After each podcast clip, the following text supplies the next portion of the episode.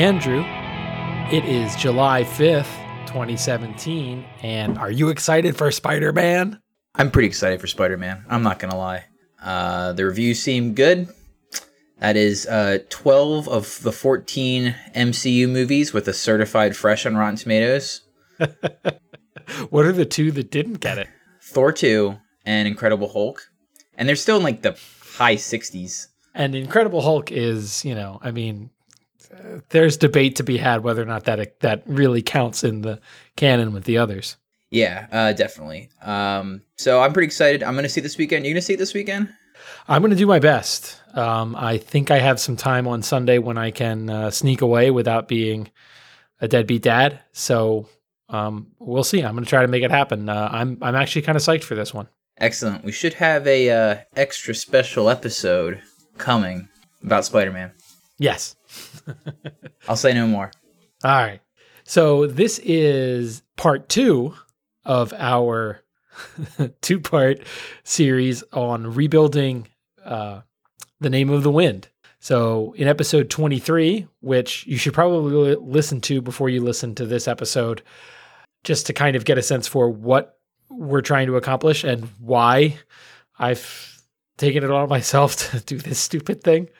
Um, but so in in that episode, we covered all of the things that need to be fixed about the name of the wind, the novel, and also more or less its sequel, basically the Kingkiller Chronicles. Although we're going to focus in on the story of you know that's in Name of the Wind, um, all the things that are wrong with the series and the general ways that we think we can improve on it, how we would start to rebuild it. And again, you should really listen to that before you listen to this. So take your time. Um, but this week, we're going to get into the story. And I'm going to walk us through my pitch for a revised plot line for Name of the Wind that I think pays off on what the book kind of promises us, and at the same time, hopefully tells more of a compelling story um, that kind of has a beginning, middle, and end, unlike the other book, which is just kind of all middle. Um, so should we just dive right in? Let's do it. All right. So when we first meet our hero Kvothe, he is a an Edema Ruh, which is this band of traveling entertainers, essentially. And he is college age. And so he has been his entire life training to be a performer. Uh, and you know, in all of the kind of, you know, medievally entertainment. So singing, storytelling, stage magic, acting, stagecraft, all the things you would need to be to be a competent traveling performer. Um, and he's he's really good at it. It's it's not just that he's been you know raised in this culture that that's all they do, but he's also fairly talented as a performer, just as himself. Um, you know, like we talked about in the last episode, like imagine like one of these Mickey Mouse Club kids or one of these like Disney stars that came up in the Disney like t- TV system. So now they're just really, really competent at every kind of like performance, and you're kind of jealous of them, and they're super duper confident, but maybe they're also a little bit kind of full of themselves and actory. Um, you can kind of tell that even though they've got a lot of the skills, like there's not a lot of depth of experience there, but maybe sometimes they kind of talk all actory and a little bit, you know, they like to communicate with a lot of wisdom and depth and um, maybe a little full of themselves. But what would you expect from somebody who, you know, they live on applause? So they're going to be a little bit of inflated ego. So our boy Kvothe, he is competent, but he doesn't love the life of the kind of traveling entertainer.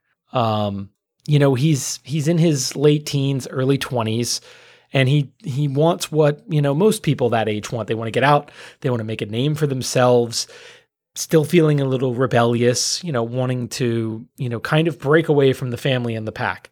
Um, and you know, some of that overconfidence, some of that pride is coming out a little bit too because you know, he kind of resents that whenever they leave a town, you know, whenever they pack up their show and leave, nobody's going to remember his name. They're going to remember the Edema Ruh and they're going to uh, they're going to remember the great play they saw and the wonderful songs, but they're not going to remember his name. They probably didn't even know his name. And you know, like you know, somebody who's in their late teens, early 20s and feels very sure of themselves, he kind of resents that. He kind of wants something a little more. Um, he wants some recognition. He wants, and you know, a little bit. He wants a little bit of purpose too, because he kind of sees that, you know, traveling around and just singing songs, putting on plays for people. You know, he enjoys entertaining people. That's a part of his culture, and he was raised to value that. But he's not really leaving a mark on anything, and he's kind of craving something more. You'll notice I've left some things out here that Rothfuss included in the original. Uh, I've made Kvothe older. I've gotten rid of his like wizard teacher so that he's just, at this point in the story, he is just a really good performer who's got a little bit of a chip on his shoulder. Um, got it. And to hew a little bit more closely to the original, um, I think the original setup for how we encounter the Chandrian is really interesting. Um, so his father is writing an epic song or a play or what have you. He's writing a story about the Chandrian.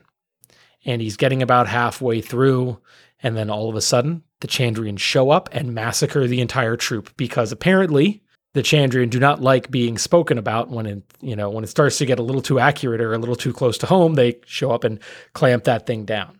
Now, through some, you know, contrivance, Kvothe is not among those who are murdered, but when he happens upon the scene, um, he certainly encounters them and um, and knows that they are real. It's you know it's not some trick like oh maybe it was bandits. No, he knows that these are the actual magical demons, the Chandrian, and the reason they leave him alive is because essentially you know they think it's kind of good for them to um, let the world know that they are real and they are not to be flexed with. Um, so he's kind of been put out, he's been spared in order to um, not necessarily tell their story in the kind of factual factual way that his dad was, but just as a warning to others of, hey, maybe don't go around telling telling uh, too many stories about the Chandrian. So, you know, he wanted to get out of the the life of the Edema Ruh, but but not like this. Um, and I don't want to use this um, event in his life to turn him into some weird, like, have that survivalism chapter or series of chapters that was in the original book. It doesn't make a lot of sense. Why would he have those skills? Wilderness survival, it you know, that's a challenging thing. Um, but it does give his life some purpose. This kind of steels his resolve that he wanted purpose to his life. Well, now he's got it. He's got revenge. He wants to seek out the people that murdered his family, his entire troupe, um, and make sure that something like this doesn't happen to anyone else. Um, and there's another thing that I want to include here um, because I think it makes sense and I think it gets rid of a really kind of insulting plot point from the original book is that um, essentially when he walks away from the massacre, he's rich. because why would the Chandrian take all of the gold and valuables from the Addu-Maru troupe. They're like magical uh, fairy demons. They don't need your stupid coins. So he has the presence of mind after all this to collect what valuables he can to kind of sustain him on as much of his quest as possible. So he's got, you know, an entertainment troupe's worth of money to his name now. Um, but this isn't something that he necessarily feels great about. It's just something that he feels is a necessary step in his kind of overall goal. Um, and I think you can have lots of, you know, good character moments as he wrestles with this idea of like picking over the corpses of his family and friends to find the money that he's going to need to avenge their deaths. Um, so he knows that finding information about the Chandrian is going to be hard because clearly they go out of their way to wipe out anything that's a little too accurate or a little too robust. But he also knows that the only way he's going to find them and get his revenge is to find more information. And, you know, he gets around, they travel. He knows that the best place for him to find um, information about the Chandrian is at the archives of the university in Imre. Um, so that's where he has to go. He figures he's got enough money for tuition. He just needs to get there and do whatever he has to do to get into those archives and learn what he can about the Chandrian. Um, because right now, all he knows is that they're totally real. And some of the myths about them are a little bit true because, you know, again, he's from this pack of entertainers. They know all the stories. That's part of what they do. They tell the stories. And some of the, you know, he noticed some of the things from the uh, the stories that he knows, like, oh, flames turn blue when they're around and metal rusts. He totally saw that when he was with them. So he puts it all together. He's like, well, some of what we know about them is true, which means that there's probably enough information out there. I just need to find it. I just need to put the pieces together so that I can figure out how to avenge my family. So as he's traveling to the university, and that basically means finding a wagon and paying a fare. Um, I don't want to spend too much time with like long traveling chapters and getting into details of, and then he hitched a ride on this wagon and told a funny story to this traveling farmer. It's like, no, he he makes his way there. This is a fairly advanced culture. There are roads, there are wagons, there is trade between settlements. It's going to be easy enough for him to get there. But we're also dealing with medieval modes of transportation. So he's only going to be able to travel maybe 30, 40 miles a day. So he's probably going to be on the road for a good two weeks. He's got some time to himself, some time to think. Um, and he decides that he's done being an Edema Ruh. All that stuff from his past about entertaining and singing and acting and all that stuff, whenever he thinks about that stuff, it reminds him of this horrible trauma. And he also knows that it might hurt his chances a little bit at the university if he shows up saying, I want to study at the university. I want to learn all of your science and magic.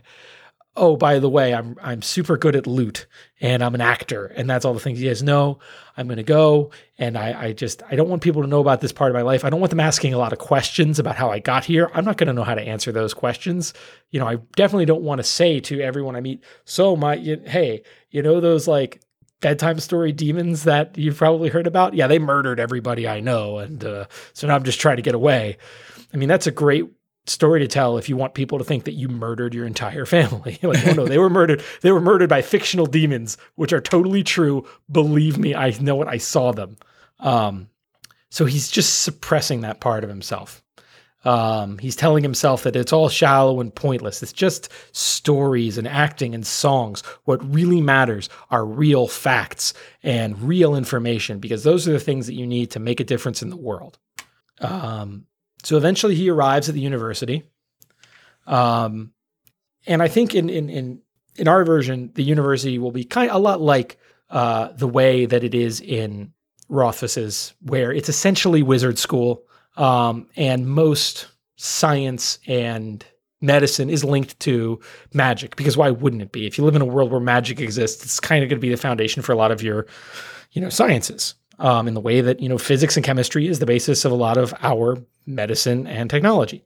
Um, but I, I, think that understanding the hierarchy of um, classes and the rules of the university, he's going to learn those at the outset. Because one of the things that annoyed me the most about um, the original books was that Kvothe kept getting into trouble for rules that no one ever told him about. like the kind of rules that get you publicly flogged. Like, really? Nobody told, like, there was no orientation day where they told you, like, hey, here are the things that you're not supposed to do because you'll get in trouble. Because that's, I mean, I went to college and we had like a week of that. yeah. Uh, here are all the things you totally can't do.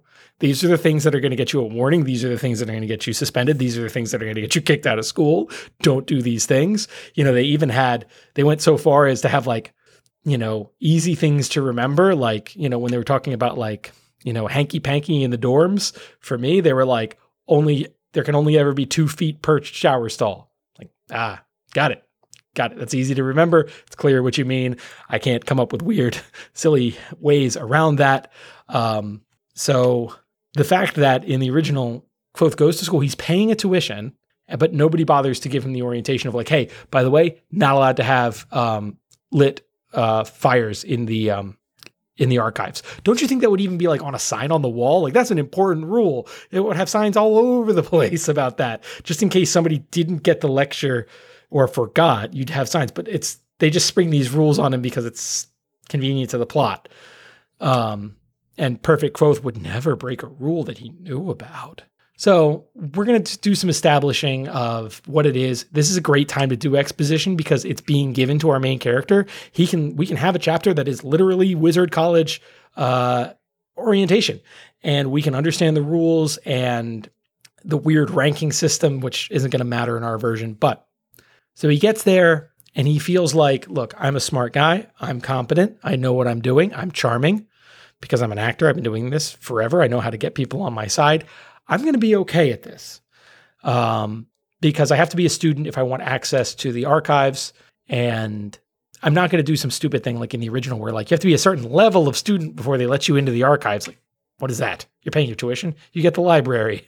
Um, the thing that's going to take some time is that it's, it's going to be hard to find the information he wants. But so he gets there and he thinks he can handle it. He has some trouble at the start with sympathy, which is kind of the basic magic. I don't like the idea in the original that like you can kind of take all of the different courses simultaneously. That seems a little strange. I, I I like the idea that you start with sympathy as kind of the basic structure of magic in this world, and the other things are kind of built on top of it. And that lets us, as we're going along the educational journey with him, kind of move from level to level and get a sense of the magic system.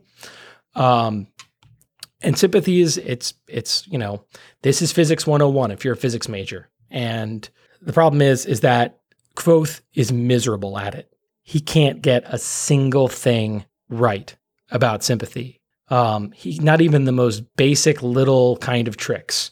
Um and this is going to cause a real crisis for him. Not only because you know it sucks to fail at something over and over again and not be able to grasp it and not be able to do the thing, especially when, you know, his whole life he's been talented and competent and people have been clapping for him and telling him what a great singer he is and all of a sudden there's this thing and he has he just cannot get his arms around it whatsoever. So there's the personal disappointment of boy, I'm not as clever as I thought, but also the lingering threat of holy shit, if I don't pass this course, I'm going to fail out. And that means no more archives. So my little side project of finding the Chandrian isn't going to work. So here we're building the we're building the dramatic tension of um, how's he going to get through this? Not with well, he's got three talents and six jots, but what he really needs is four talents and five jots. It's he's bad at magic, and there's a test coming up, and no matter what he does, he just can't get it. Um, so we're coming up to test time and he has to perform some basic sympathy task in order to, you know, essentially stay at school. um, so he has to make a, a pretty big compromise for him. It's a emotional compromise because it's going to ask him to call on things from his old life that he's been trying to forget. But it's also an ethical compromise because he's going to have to be deceitful in order to uh, continue on his goal. So what he's going to do is he's going to call on all those skills from his former life as a performer to essentially fake his way through his magic exam.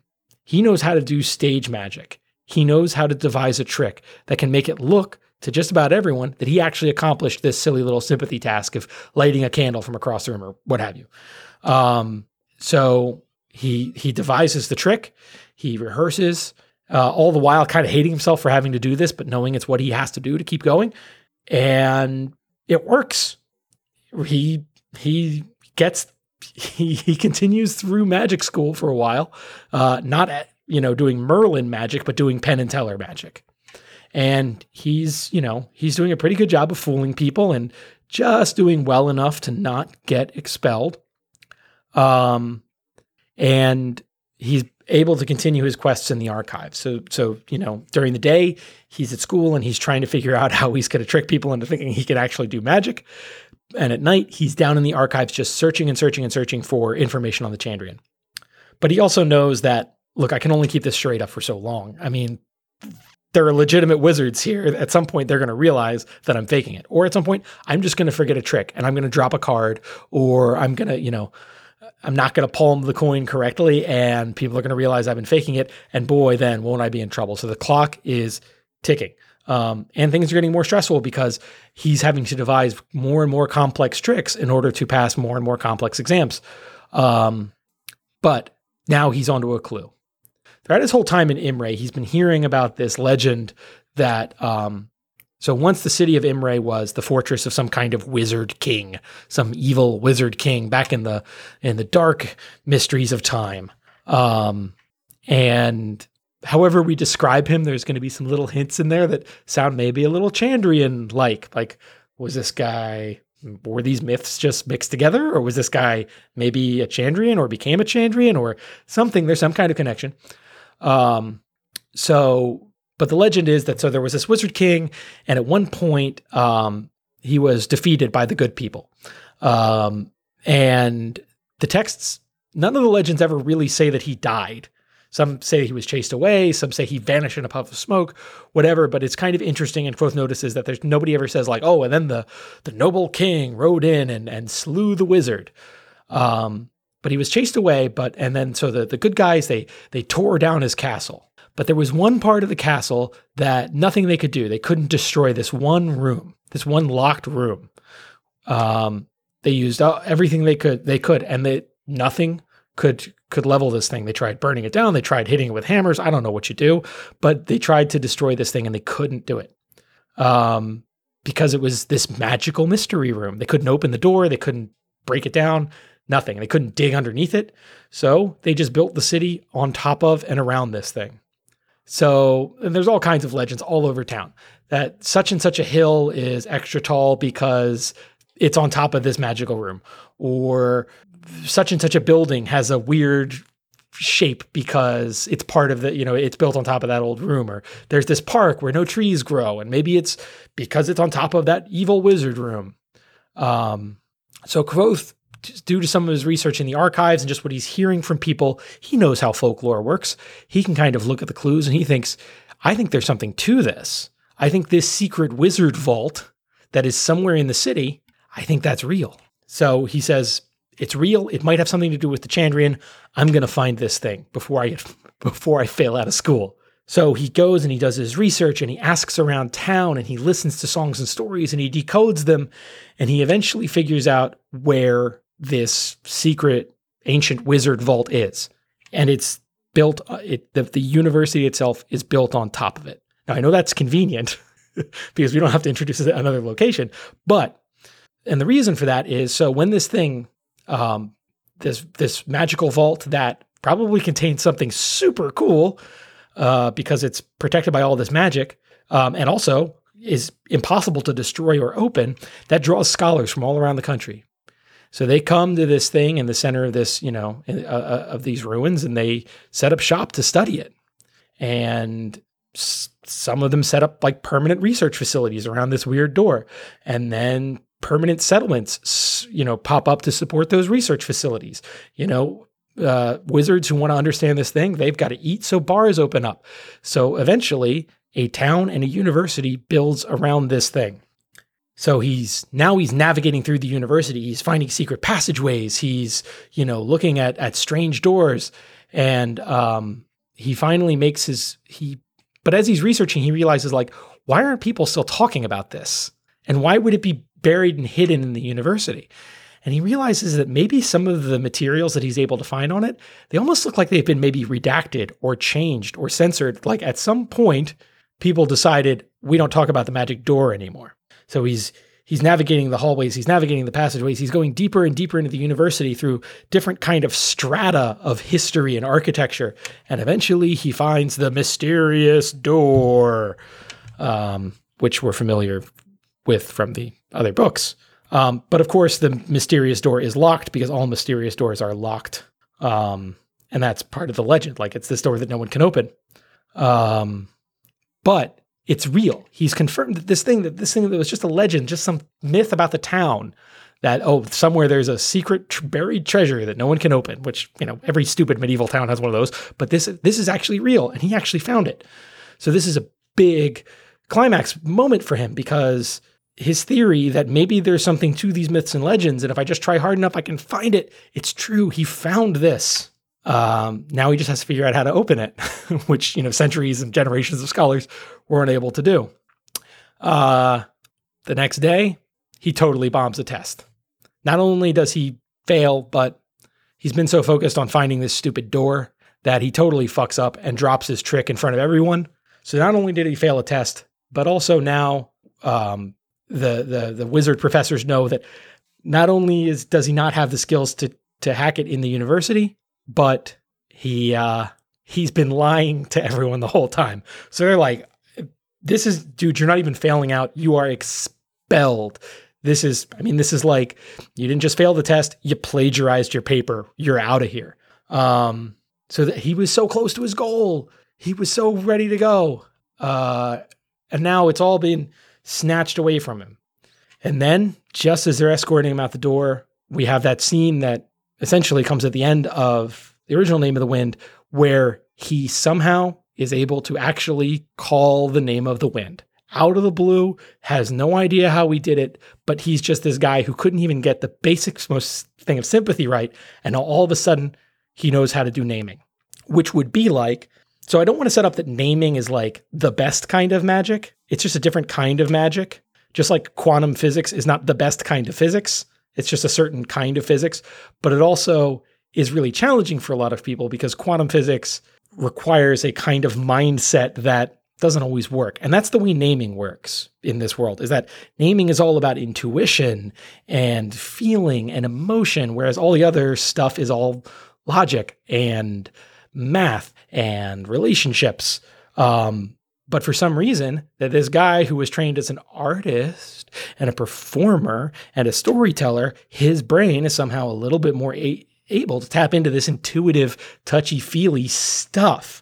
Now, all of a sudden, look, hey, all that like training, that art training and that folklore training that you spent most of your life on so far and you would kind of dismissed as you know, stupid stuff that has no impact on the world, all of a sudden that has tuned your brain in to the ability to, you know, engage in this kind of super advanced magic. So naturally, all of the professors are like, holy shit, how are you doing this? It would be like a kid, you know, showing up who can barely add. Now all of a sudden he's, you know, he's doing wave function calculations. All of a sudden they're like, what are you doing? This is amazing. You broke the rules, but you got to stick around because this is this is fascinating. We want to know more about you. So it doesn't make him the greatest wizard. It's just that he's got this weird quirk that lets him do some magic that normal people really, really struggle with. But it also buys him another term at the university so he can continue his research. So I think we should take a break there, talk a little bit about a, a little bit about news, and then uh, we'll come back and uh, and continue on. Yes. this has been a really easy episode for you so far. I feel like I'm having a bedtime story read to me. It's kind of nice. I'm relaxed, enjoying it. I can see it all happening in my head. Ooh, I like the sound of that. But I've got some complaints. We'll get there. Okay. All right. So, Greg, since every movie company is going all in on shared universes, I guess it was only a matter of time until a franchise that I feel from our conversation that is near and dear to your heart is being attacked, and that is James Bond. What is the podcast equivalent of a spit take? Uh, I don't know what a spit take is, so I can't tell you. Oh, it's like in television where you know somebody gets startling news and they spit out whatever they were drinking in a Oh. clownish fashion, Oh, or maybe it's uh, not a spit take. Maybe it is one of those like epic Liz Lemon eye rolls that I need to do right here. Okay. So just imagine what that sounds like, kind of a. Yeah, that was my eyes. Gross. Uh, yeah, this is dumb as hell. I mean, I mean, first of all, the whole shared universe thing has only been proven to work once so far in 20 years of people trying it. Um, and that's with the Marvel movies. Now and again, this was just some little offhand comment that one of the producers made, like in a conversation about something else. So, I mean, take this with a grain of salt, but I mean, also, what movie producer doesn't want to turn their franchise into a shared universe at this stage in you know in in Hollywood history? So I should also point out that this is not the first time that they have um, thought about this. Um, if yeah, I'm going to say if you remember, but I know you don't. Uh, the I believe the last Pierce Brosnan uh, Bond movie, Die Another Day, had ha- Halle Berry as a character named Jinx, kind of another female, a female super spy. Mhm. And even then, there was a lot of talk that she was going that they had planned all along that this character she was going to have a spin-off movie. This would be a first in James Bond history. There had never been a spin-off um, unless you count Never Say Never Again, which was kind of a weirdly unauthorized James Bond movie where uh, it was after Sean Connery left the series and Roger Moore came in, and then Roger and then Sean Connery did like one more movie. It was kind of an unauthorized James Bond movie. It's a, one of those weird uh, kind of footnotes, but yeah, this would be the first. It would have been the first spinoff. And at the time, people were all about it because it was kind of this neat idea of like, oh, finally, there's a, a Bond girl who, and uh, such a gross term, um, who is like, oh, she's like his match. You know, she's she's she's her own competent super spy. She's not just some sex object or femme fatale. And that movie never materialized. So, but I just I don't want them to do this. I really don't. I mean, one of the greatest things about James Bond movies is that they are so self-contained and that you just you just watch it and you know you're going to see the cool stuff you want to see and you don't need to worry about um ah geez, well I didn't watch the last one. So it might, maybe it'll make sense of this one. And I know there's a character that was in the sequel to the other one that's going to be in this one. Am I going to get it? And, you know, that kind of that, all that baggage that hangs on you from the Marvel movies of like, am I going to understand all the jokes and references if I don't see every single one of these stupid things? Um, that's great. That's one of the great things about James Bond is that it's this ongoing series that each new, um, each new episode is all is like entirely self-contained. And in fact, in the most recent one, in Spectre, they tried to tie the other Daniel Craig movies together a little bit by doing this dumb retcon of that the Blofeld character was behind the events of the first two movies, but not in a way that was like, you know, kind of a sixth sense twist of like, oh, now I got to go back and watch him again and see. It's like, no, it's just you just decided that for this movie that he was going to be the mastermind and uh, it doesn't really work. And I just hope they don't do this. Just make good James Bond movies, please. Just do what you do. It, you make a lot of money on these things. Don't ruin this for me. Yeah, I was gonna ask. I wasn't sure if the new ones, if they were a little more sequential or they had some sort of continuity to them. They have more than the pre Daniel Craig James Bond. They they you know they reference events from the previous thing, um, but not in a way that like not in the way that like Civil War references the other Marvel movies. You know, Right. they are much more. They are still pretty self-contained um, and episodic, and and you know not really, not terribly serial. Yeah, I mean, this is something for me that I don't think there. I think there's room for a James Bond shared universe. Shared, yeah, shared universe. I think there's room for for me. What I always I I did the complete opposite, and this is just my personality. I was like, what about the stuff from the last movie? God darn it! Like, so I would like more of like a sequential approach, but I also know that for me, on the same ha- same hand, I'm like, well, on the other hand, I'm like, well, there's a lot of people who don't like that, like you, and this is their thing. They they can have this thing. I don't need this thing. I don't need it. I don't like. Never really hooked me. Uh, I never really got it because it's just like okay, so they're action movies. I get it, but they're not really like. There's a lot of other action movies that I like, and it's kind of I never really, I never really, I don't know, wasn't for me. So I'm gonna I'm gonna defer and be like, fuck this because on my behalf. on your behalf, and I'm everyone Thank you. everyone like you. Thank you. If there is one thing, the um, I, I believe that the the broccoli family, who own that's who they are, that Is it own spelled broccoli? it is. Um, Wow. I have nothing to back this up, but my dad once told me that uh, they are also the they are called broccoli because their family was the one who first like you know kind of like invented broccoli as a you know uh, That sounds like a dad story. Yeah, it might very well might be. Uh, but the Broccoli family, who owns the rights to James Bond as a uh, film character, they are pretty careful with um, with the franchise. Um, so one has to hope that uh, cooler heads prevail here. we'll see. I guess. I mean, I I I kind of see this as one of those things. Like I said, it's kind of offhand comment. I kind of see it just not materializing and sort of just then There's you know, it's a it's a steady thing, safe bet. Just keep doing what you've been doing. Yeah. Uh, I guess until you know this iteration of James Bond goes off the rails inevitably, and then they start again with somebody else. Yeah, Um, who who won't be Idris Elba because seriously, that's I mean I think he would be perfect. Um, and you know people have been like the fan community has been like petitioning like yeah no he should be the next James Bond. It's Idris Elba. There's no one better to be the next James Bond. You've got to do it this way. Um, eh, which means that's not what's going to happen. it's going to be It's not going to be him. I I could stand one more Daniel Craig movie. I wouldn't want the la- his last one to be Spectre. That one wasn't good. Got he it. should go out with something better. I've only seen Casino Royale, which I really liked. You got to see Skyfall. Skyfall's even better than uh, Casino Royale. Yeah? Yeah. All right. Good to know. I like to rewatch Casino Royale, actually. That's a good one.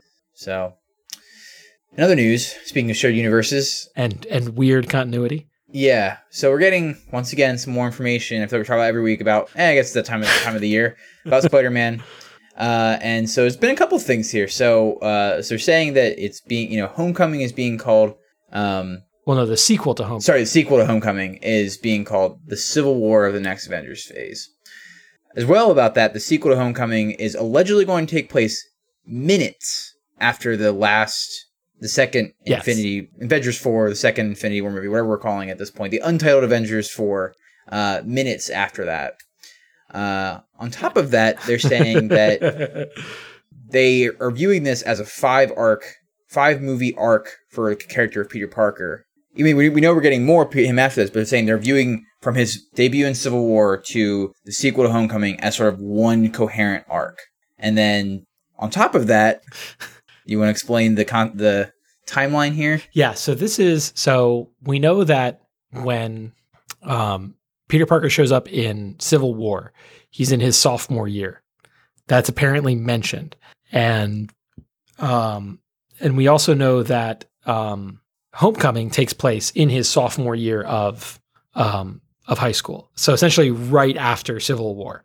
Um, you know, he basically seems like he's going to come back from that big airport fight in Civil War and go back to class on Monday. And then our movie, you know, Homecoming is going to pick up for the most part. And then, so the next Spider Man movie, the sequel to Homecoming, which we are calling Prom, uh, takes place in his junior year in high school. So that means that both Infinity War movies essentially happen on summer vacation between these two other movies.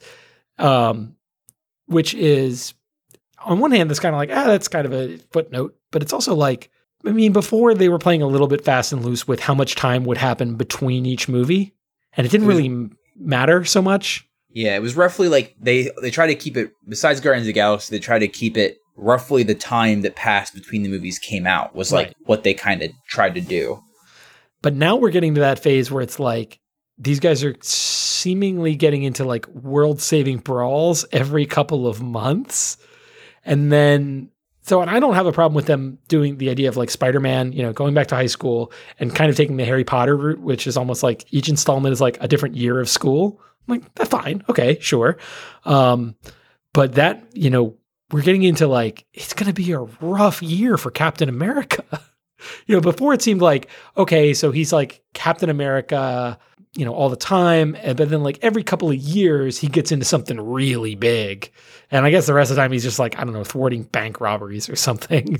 Um but this is you know this is going to get really interesting and like are we going to get into a situation like so like in breaking bad where when breaking bad season 1 took place you know in like 2005 or 2006 whenever the show started um, but then the subsequent sequ- seasons were like happening in real time so it like the show was like still in 2005 2006 what have you is that what's going to happen with these new movies? Where like all right no so it's like 2017 peter parker is a junior which means next year and then all of a sudden it's you know still 2017 but the movie i'm watching is in 2021 and i don't know it's going to be weird and interesting that now they're like using peter parker's progress through school as like the time marker for the rest of the franchise.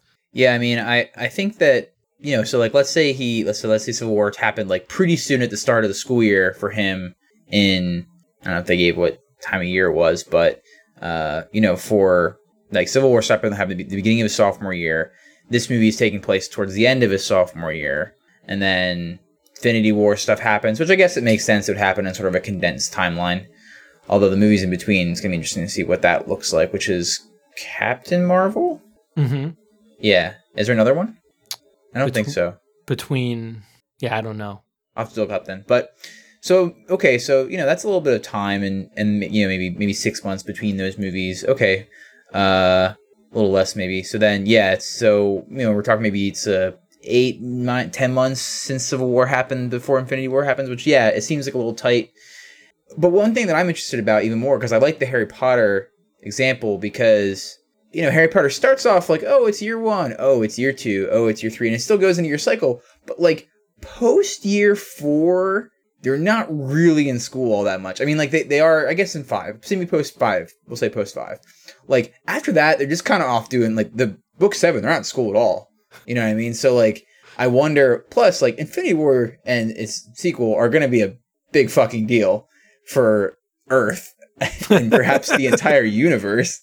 So like, for him to start school, like it's gonna be. I wonder if it's like, did they say? Okay, it's going to take place maybe before his junior year. If it's going to start minutes after, I don't know. It's like I wonder the timeline's going to be interesting here. But yeah, I do see like this is where as you start trying to build something, it gets a little messy. Yeah.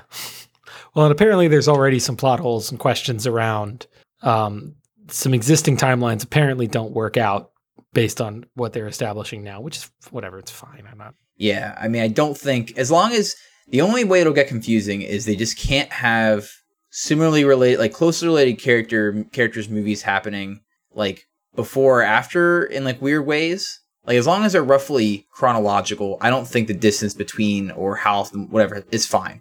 But yeah. like, I mean, because the fact that Gar- that Guardians two takes place in the past, like chronologically in the past compared to where we're at now with the rest of the MCU is okay because it's so far removed, doesn't matter. And you can build in time then for when they show up in Infinity War, fine.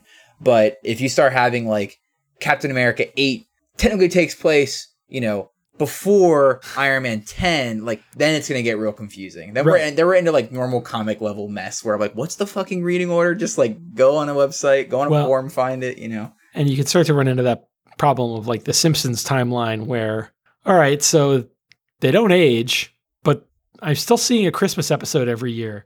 So time is clearly passing. like they have at Christmas every year, but nobody's getting older. So it's they, you know, so okay, so I see Peter Parker going through these years of high school, but then the other characters don't seem to acknowledge the passage of time or they're acknowledging a different passage of time. So they'll work it out. Whatever. They're gonna have to hit the reset button pretty soon anyway. Yeah, I mean, you keep saying that. I'm I'm I'm sure what they're gonna do, but uh, we will we will see. But the fact that so I mean, I, I do think it is weird because like so far, we know nothing of Phase Four. They, they, the only well, the only movie that's been announced is whatever comes after Spider-Man: Homecoming. Yeah, and that just be another one after that too. So we know we, we know we have at least two Spider-Man movies, so we know at least he's around. But we also uh, we mentioned last week we don't really know who's going to be left. Right. We don't know what the state of the universe is going to be if it's been altered in some way, and we also don't really know. Like, I mean, they and they said we're not going to hear anything about Phase Four until. I mean, I think he said till then both Avengers movies are done, but that doesn't make, they're not going to not tell us what movies are coming out the next year. Like no marketing person's gonna be like, yeah, that's not happening. Like, well, yeah, and they're gonna have to start casting people and making right. I, I think the reason for that is that I still think they don't know what characters they're gonna have at the end of of this movie, um, and I think that part of it is um, they might not want to spoil um, something like um, making an announcement now that says, oh there's going to be a new movie and it's going to be Ironheart, which means mm-hmm. that there's going to be a, a, Iron Man isn't going to be in the picture anymore, probably, which might spoil some plot points of the Infinity War movies. They probably don't want to do that quite yet because they want to keep some things in the dark about what exactly is going to happen. But yeah, yeah, at some point they're going to have to start making casting announcements and starting to build hype. I mean, they announced. I mean, I remember it was like five Comic Cons ago that they put up that big PowerPoint slide with like, here's the next 40 movies we're putting out. Yeah, yeah. Uh, uh, I know, and like you're like, oh man, 2019, that's so far away, and it's like, well, it's not so far anymore. Um, I, I think it's the latter. I think they know who is going to be around, who's not going to be around, because since they're filming both movies at the same time, I don't think that they would do that without having it sketched out. Um, True. But especially all the all the all the characters, actor schedule, all that kind of stuff. So I think they probably know. I think they're probably just trying to keep it as close to the chest as possible. So, but anyway, the last thing that, and I, I'm not, I can't really speak much to this, but uh, there was some sort of close encounters of the third kind announcement today, like teaser, and no one knows if it's a sequel or a reboot or just a re-release in theaters. And I've never seen this movie, so I can't really comment. Really? I know, I know. I, I'm actually pretty bad with my like old school sci-fi movies. I, I tried to watch 2001: A Space Odyssey once and like fell. I was like 10 fell asleep like oh, three times. So yeah, no, it's that's a challenging film. uh, I would I would recommend reading the the book rather than uh, no. I recommend the movie too, but more as a um, you know kind of film studies thing. I don't know. I I really hope this isn't a remake. I really hope not. I mean, I, th- that movie is is is a classic for a reason. I think it still holds up today. It's got some great performances in it. Um, it's got a great style. I mean, please just yeah, you know what? It would be great. A remastered theatrical release would be fantastic. Um, but please don't make this. Please, please don't remake this movie. Please, please don't make a sequel to this movie. Just let it let it be what it was. Just have Close Encounters of the Fourth Kind, man. and the fifth and the sixth, and we'll start shooting. Uh, so, okay, so okay, so a close encounter of the first kind, I think, is um, where you see uh, a alien uh, spacecraft. A close encounter of the second kind is where you actually make contact with the aliens, and a close encounter of the third time is where you actually go somewhere with them. Oh. So I always thought it referred to like kind as in like the kind of species or group. no, no, no. It's it's it's within the logic of the movie. It, it kind of tells you that like it's a, it's kind of about alien abduction a little bit. Anyway, should we get back into it? Let's do it. So when last we met our hero, he had been granted a reprieve, um, and and was allowed to continue to study at the university because he had accidentally stumbled onto being a prodigy for naming because the artistic, intuitive, um, non-analytical part of his brain that he had shut off um, because of the trauma and trying to take his life in a new direction. Uh, he had made he had kind of reawoken that through his studies of folklore and myth, and this allowed him to um, access this kind of magic.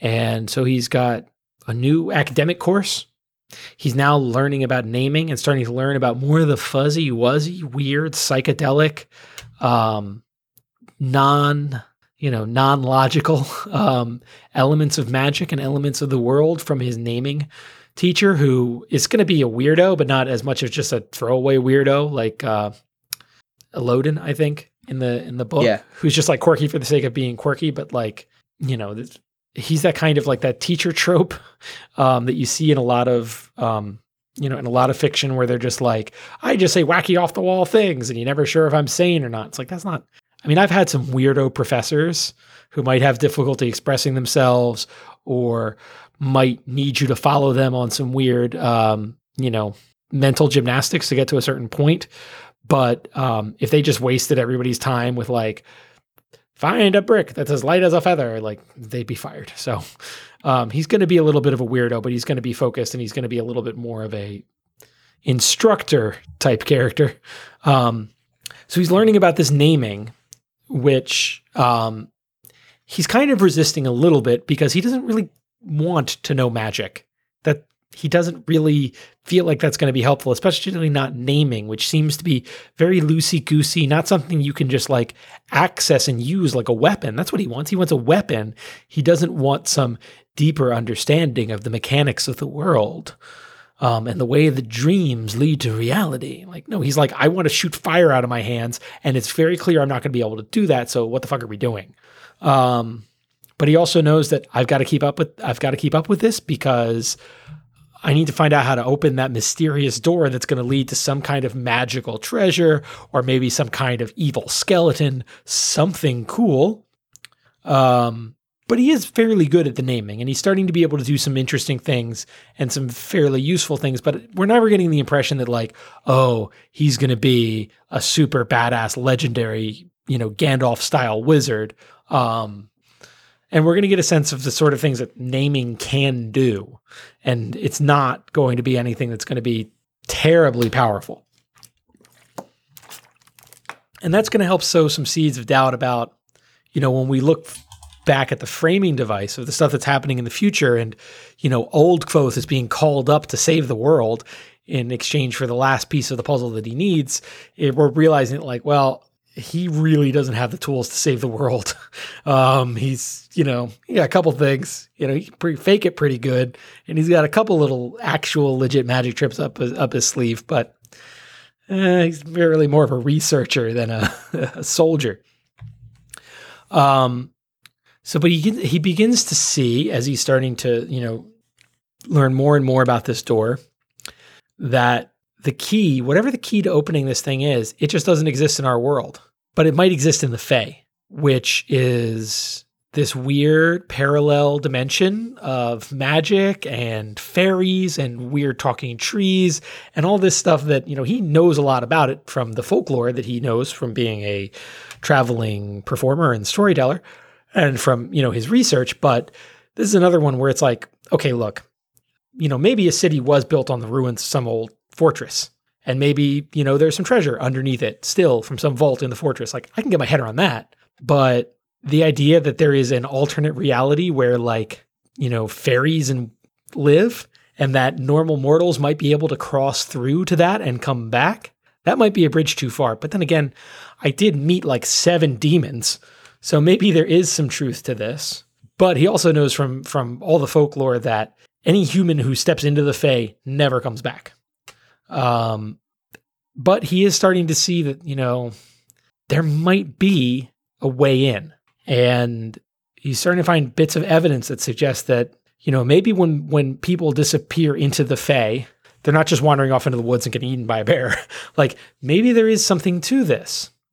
Um, but he knows that he's not going to find it at the at the university and he's also starting to get on everybody's nerves because he's asking his friends and his professors and stuff questions about like hey how do i get into the Fae and they keep telling him like that's that's a that's nothing. That's a story. That's not real. Please focus on this thing that this naming thing that you're really good at. And we want you to like be better at because you could be a real asset to the university. And he's like, yeah, no, I want to like go like chase goblins. Um, and so he's realizing that he's not going to get anywhere uh, at the university. Um, so um, he's going to have to leave. He's going to have to bail on his studies because he can't stick around for another year and deal with his naming stuff that's kind of chafing at him and he doesn't really like it. And he wants to find the demons that murdered his family. And if that means he has to travel between worlds to do it and maybe not come back, well, then that's what he's going to have to do. So he bails on the university and he says, I'm going off into the world and I am going to find a way into the Fae so that I can find a way to unlock this door. And that's where we leave him at the end of the book. He's left the university, he's moving on to delve deeper into his world. Um, and rather than going deep underground, he's going to actually part the veil and go into the spirit world. Um, so, quick preview of book two uh, The Wise Man's Fear. Um, he's going to, in order to find his way into the Fae and not only access it, but also once he's there, make sense of it because I, and I, I, really like the way that Kvothe, or not Kvothe, ooh, Freudian slip, Rothfuss actually um, actually depicts the Fae as this kind of like weird dream logicy place. Um, and I think that's going to be a really great place to further develop the Kvothe character who is trying to rationalize the analytical side of himself with the more intuitive, fanciful, uh, fuzzy wuzzy side, um, those intuitive and spiritual skills are going to be really necessary for him to get into the Fae, make sense of it while he's there, and actually achieve his goal of finding whatever the key to this mysterious door is. Um, and he's also going to have to call back on his old skills. He's going to have to call back on his acting skills because the Fae, just like they are in our folklore, are all about like, ooh, tricky wicky little deals and schemes. And I tricked you with this funny little turn of language. And so he's going to have to be a really good con man to con these, you know, these weird spirit creatures into making deals with him that are actually going to work out for him rather than some monkey's paw garbage because you didn't phrase your wish exactly correct. Um, so whereas the Fae have a reputation for always tricking humans, he's going to actually have to trick them. Notice how in all this stuff about talking about the Fae, he doesn't have to like um, fuck any sex goddesses into giving him information. I'm not going to do any of that because that's dumb and weird. Um, he's gonna he's gonna rely on the skills that he has he already has and he's going to have to cultivate those skills in order to you know accomplish his goals as opposed to just like unlocking new skills on his skill tree um, to just so that he can fill out the whole max out his character sheet. Um, but also while he's there in the Fae, and he's going to be challenged by all kinds of monsters and challenges while he's there. Um, he's going to start to see the gap between the kind of naming skills that he got at the university and the stage magic and his ability to trick people and like the real deal magic in the Fae, because that's the world that completely runs on magic. And he's going to start to see that, like, wow, maybe actually there might be some value to this stuff after all. Will he find the key? Will he open the door? Will he eventually get his revenge? Yes, because that's how I want these books to go, not the way they go in the other ones where he just bumbles around and never gets any closer to his revenge. And I also think, you know, peppered in this plot line, I feel like we should have bump ins with not the Chandrian, but maybe their agents. Um, and, you know, some more challenges that aren't just personal challenges where he actually has to like get into some action scenes and stuff like that. But uh, I don't want to make this too actiony because I feel like if you if, if your story is about myths and legends, if it's all fights, um, then your your guy has to win all of his fights, and Mhm. the stakes aren't there. Um, and also, if I know I've got the framing device that takes place in the future of him telling the story, I know he survives everything. So if the stakes are his physical danger, then it's kind of boring. It needs to be more interesting. Like, how is he going to solve this puzzle? Like, like you know, I've been watching the latest season of Sherlock, which is pretty good. You're never really worried that Sherlock's going to get killed. It's you're, you're sticking around to see how he solves the puzzle and you know help him on the intellectual journey of solving the case. Not like, oh, I sure hope he don't get shot in this one. Um, so so that's my pitch for fixing Name of the Wind. All right. Well, I have some thoughts. First, I'll say that from my perspective with these books, just to sh- betray my hand beginning of it, I enjoyed these books. I felt weirdly engaged the whole time. I really, you know, from start to finish, eh, maybe in the second one, I started to be like, all right, what's going on? And I was, I'm seeing the percentage on the Kindle go up and up, and I'm looking for, you know, expected plot points to occur, and they just don't, and they just don't. That's when I really started to feel it. Uh, and I'm not really quite sure why. I can't say that I find Rothfuss particularly elegant or uh, I don't know. I think it just it was it was an it was kind of an easy read, but in a way that I could just keep turning the next page and it just kept happening. I mean, my I, I reached out to some friends about this who really like these books. I have a lot of friends who enjoy these greatly, just like you mentioned prior. Uh, some of this, some of my discussions were fruitful, some not. Well, back a little while when we were talking about reading Rothfuss, and everyone described it as as a cozy read. You know, because and I think part of that's because it's so mundane in some ways that it almost just feels like you're reading someone go about their day, and there's something you can connect with there. So maybe there's something to that a little bit that would be lost in an interpretation like this. Sure, I, I don't I don't necessarily have a problem with that type of storytelling, uh, but you can't have in the first act of your book seven demons show up and murder your family and then be like, and now we're just going to have you know like uh, a quiet analysis of day to day life. Like no, Yeah. you can't do both. Agreed. Agreed. Uh, another friend I got in a uh, very deep discussion about the meaning of fiction, so I'm not going to go there.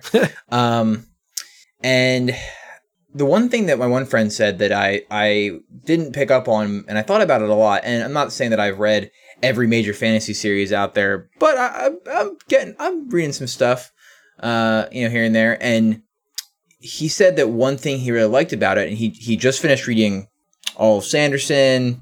He read a lot of Orson Scott. He's re- you know he's got he's getting his chops up a little bit, and he said I liked that this was a first person book. I liked having one character and a single perspective when I wasn't hopping around between characters, and how in his experience that is really unique in modern fantasy. And from my experience too, it is. I can't think of a single book that only has one point of view character. And I guess technically, like the in the framing device, you sometimes get Bast perspective, and it kind of has this weird, like almost not set perspective, or sometimes it's ju- jumping around between Yeah. chronicler and, and like I don't I don't really like I didn't like that by the way, but I like to know who is you know who I'm whose thoughts I'm getting at any given moment if they're giving me thoughts, but um, and I'm sure that they're out there, but I think in, in sort of the popular canon, it seems like that might be something that that this would keep, that your pitch would keep, but that as sort of one of the notes of value about the series. Well, I would I would recommend to folks if you like um, if you're interested in another uh, tight first person um, fantasy series, uh, the um, New Sun series by Gene Wolfe.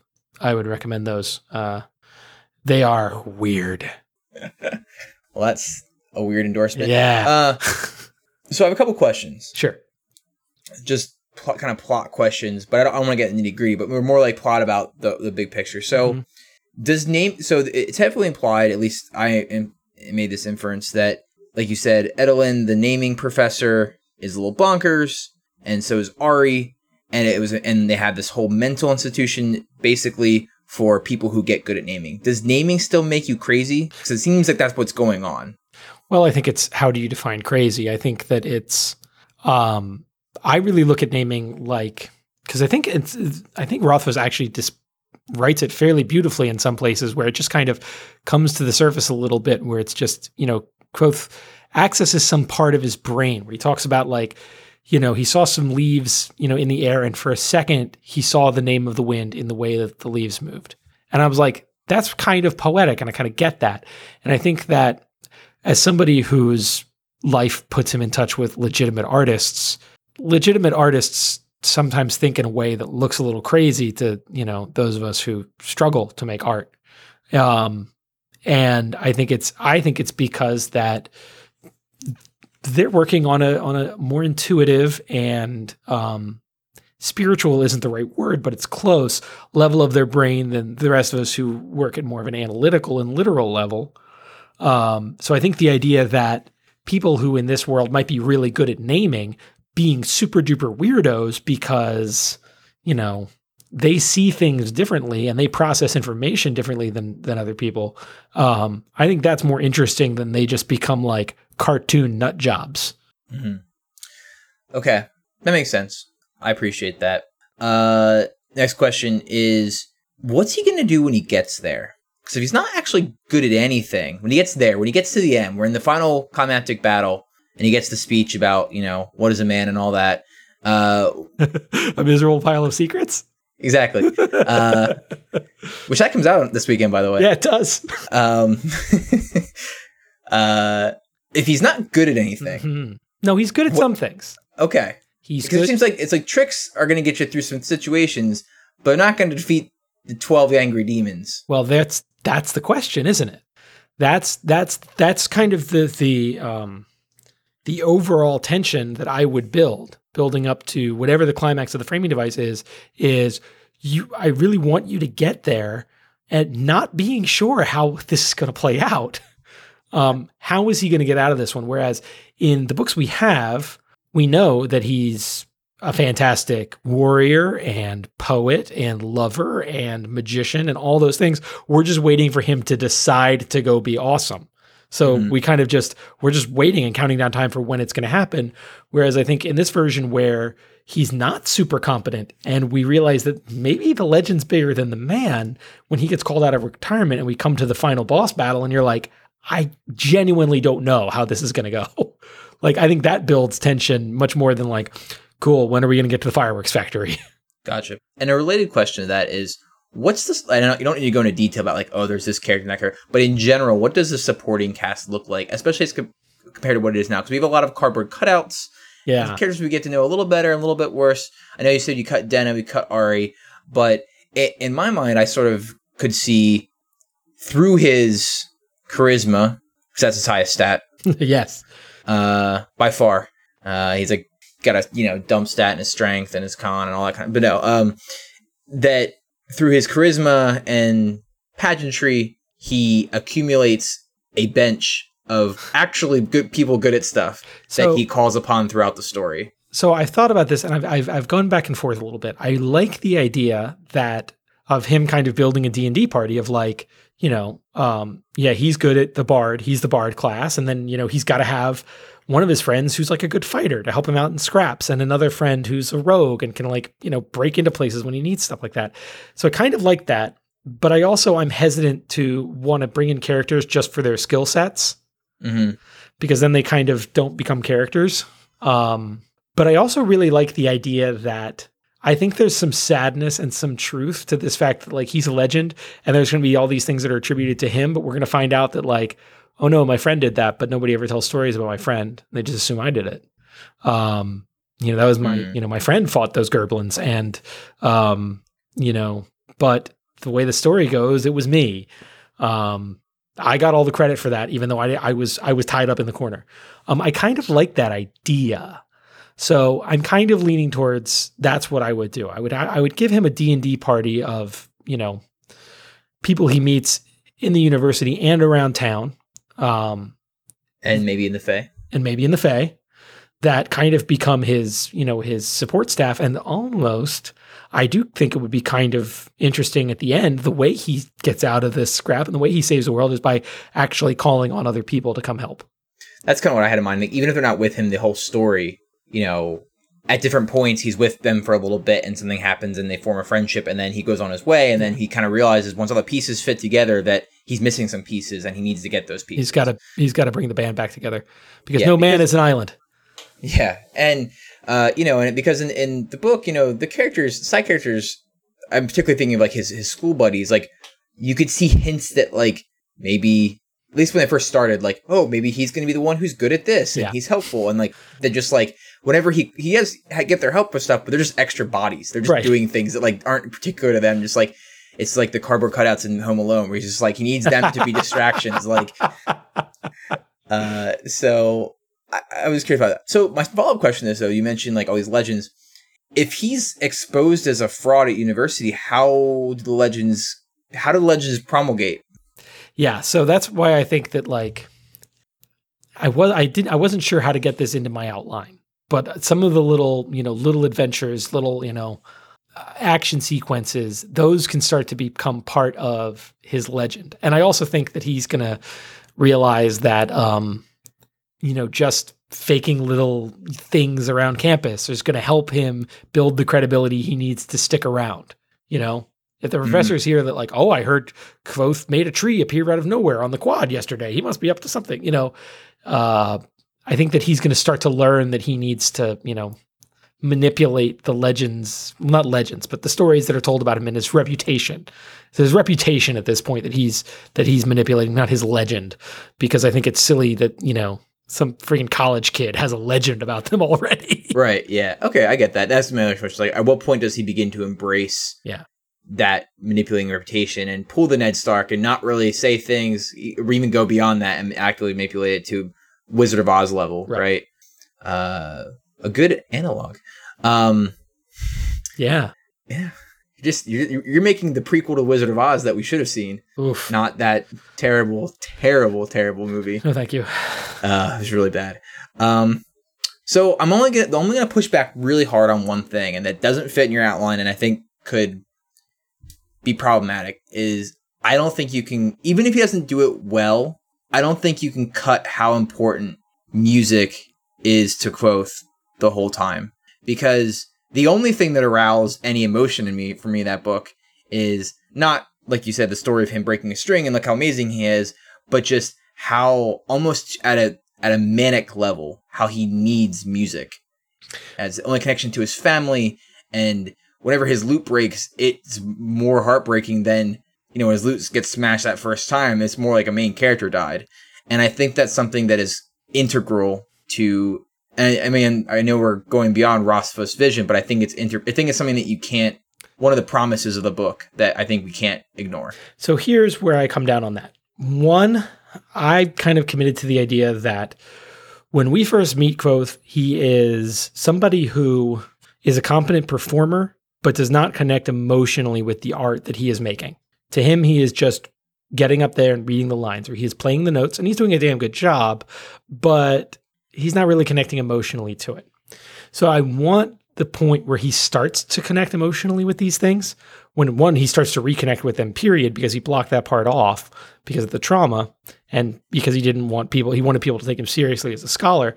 Um, when he reconnects with that, I want that to be an emotional climax that he's reconnecting with the act of doing it, but also he's starting to find the emotion in it.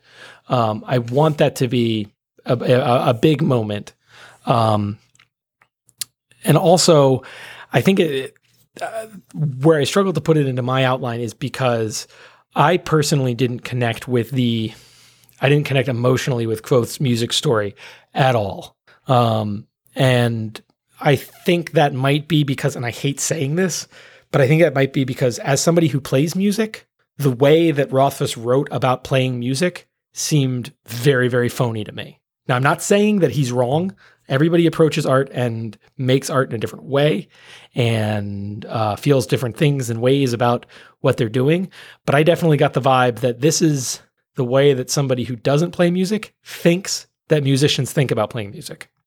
Um, I think that you can write a really compelling emotional piece about the act of playing music and the act of working with an instrument and the act of performing and the act of composing. I think you can write about those things, but I found that Rothfuss did it in, in a way that really, really turned me off. Um, I'm so I would rather tell a story about his connection to the various arts that he's connected to and how he finds not only practical value but also emotional and spiritual value in connecting with them. Music can be one piece of that. Um, I also just think that it's probably easier to um, write a convincing narrative about acting or about stage magic than it is about the musical performance. Um, I think it might be easier for people to connect to, but uh, I wouldn't say I'm getting rid of it entirely, but I'd rather I'd rather that emotional connection be a point we get to with him as something rather than something we're just told about early on um, as some MacGuffin of oh he doesn't have a lute anymore. It's like well, can he drum on the table or you know sing to himself? It's Mhm. um, No, I I get that. That makes sense. That makes sense. I think in the in the structure story, I could see that playing out uh, and being, like you said, being a, a good climax at some point where he reconnects and makes, especially with the connection to naming and that sort of thing. I, I see it all, all piecing together. Okay, well, I'm in. I think that you'd have to be a very talented author to pull it off because the creativity involved with writing, making those situations like passing wizard classes through stage tricks like that would that would require some very clever and a lot of you know i mean you probably just get a stage magic like consultant like call it, I say call it penn and teller and be like yo guys what up uh but yeah okay so there it is. Um, I I think I I rather enjoyed this exercise. Um, i did too i really enjoyed it i think that this will make this uh a style episode moving forward where we rebuild things Well, that's good because uh, I don't mean to alarm you, but uh, I've already started work on rebuilding the Star Wars prequels. but i wanted to work on rebuilding the star Wars prequels Maybe we can work on them together okay rather than Uh, rather than me write twenty pages. Well, I also think just because I I have such well, maybe deep isn't the right word to use, but broad knowledge of Star Wars stuff, uh, or maybe we should. Well, that might be a little too much if we both rebuild it and compare it. dueling, dueling, uh, dueling We'll have, like, treatments for five part episodes of rebuilding one thing. Everyone's like, "Oh my god, I'm so I'm so tired of hearing about the you know the interesting version of Jar Jar that you ended up making." Oh no, no, no, no, No, no, no, I don't- no. I don't have that. Um, so I think we can now officially promise that we're not going to talk about Patrick Rothfuss for a while. I mean, I can make that promise.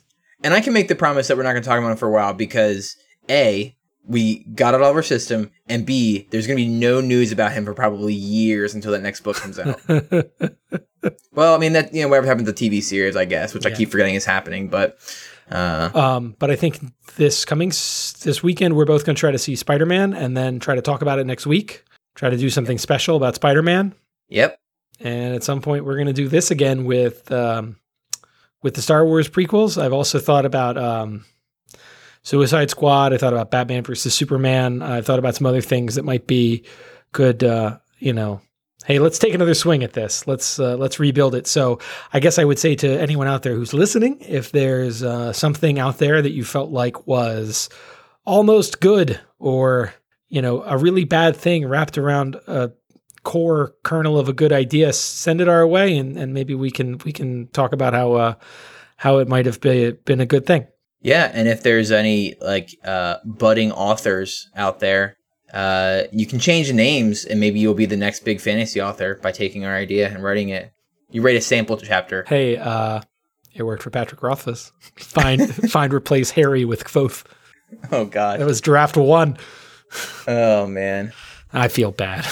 It's don't- it, I- no.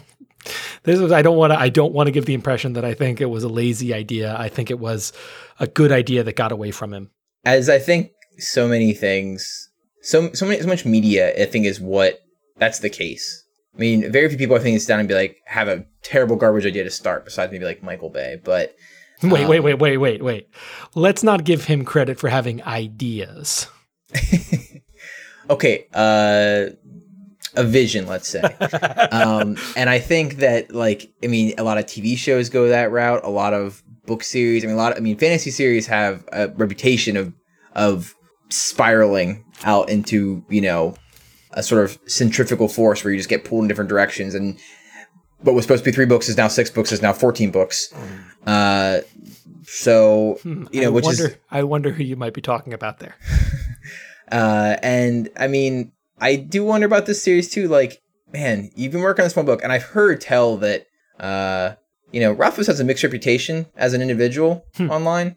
Uh, a lot of people really like him. Everyone says he's really nice, but he's also kind of gotten in some very public and nasty sparring matches online with people and with, you know, for Twitter and with people in public, and kind of said some nothing outright like terrible from what I've read, but just like, eh, kind of sounds like an asshole. Mhm. Uh, but I also know that he he posted recently about um, struggling a lot with his, his mental health when write and like physical health when writing because he gets so into it. Sure. And I I heard in the context of this article and how he said he's he's kind of gotten better with himself and now he can continue writing. Uh, that he had written like a large short chunk of the third book and scrapped the entire thing, which after reading these two and doing this does not surprise me. Well, all, well, it actually does surprise me because it seems like it does not seem that a single word of uh, his first draft was ever struck from what we actually read. Like, I mean, I think that's one of the big complaints is that these books seem like they weren't edited at all. Like, there's just chapters that go nowhere and plot threads that are never resolved, or um, even weird inconsistencies about his age or the way certain characters are characterized. You know, it's, it's so maybe him throwing something away is a sign that maybe he's becoming a little bit more critical of his own work, which might lead to a better product in the third yeah, book. I just think he for him to finish the series, I don't see how you do it in one book. I just don't with the amount of plot thread, unless you just like steamroll into the ending real quickly somehow. But uh, I did read an interesting. Speaking of I read an interesting thing. I was on the Kingkiller Chronicle subreddit, and um, someone pointed out like someone asked a question like, "Oh, like didn't."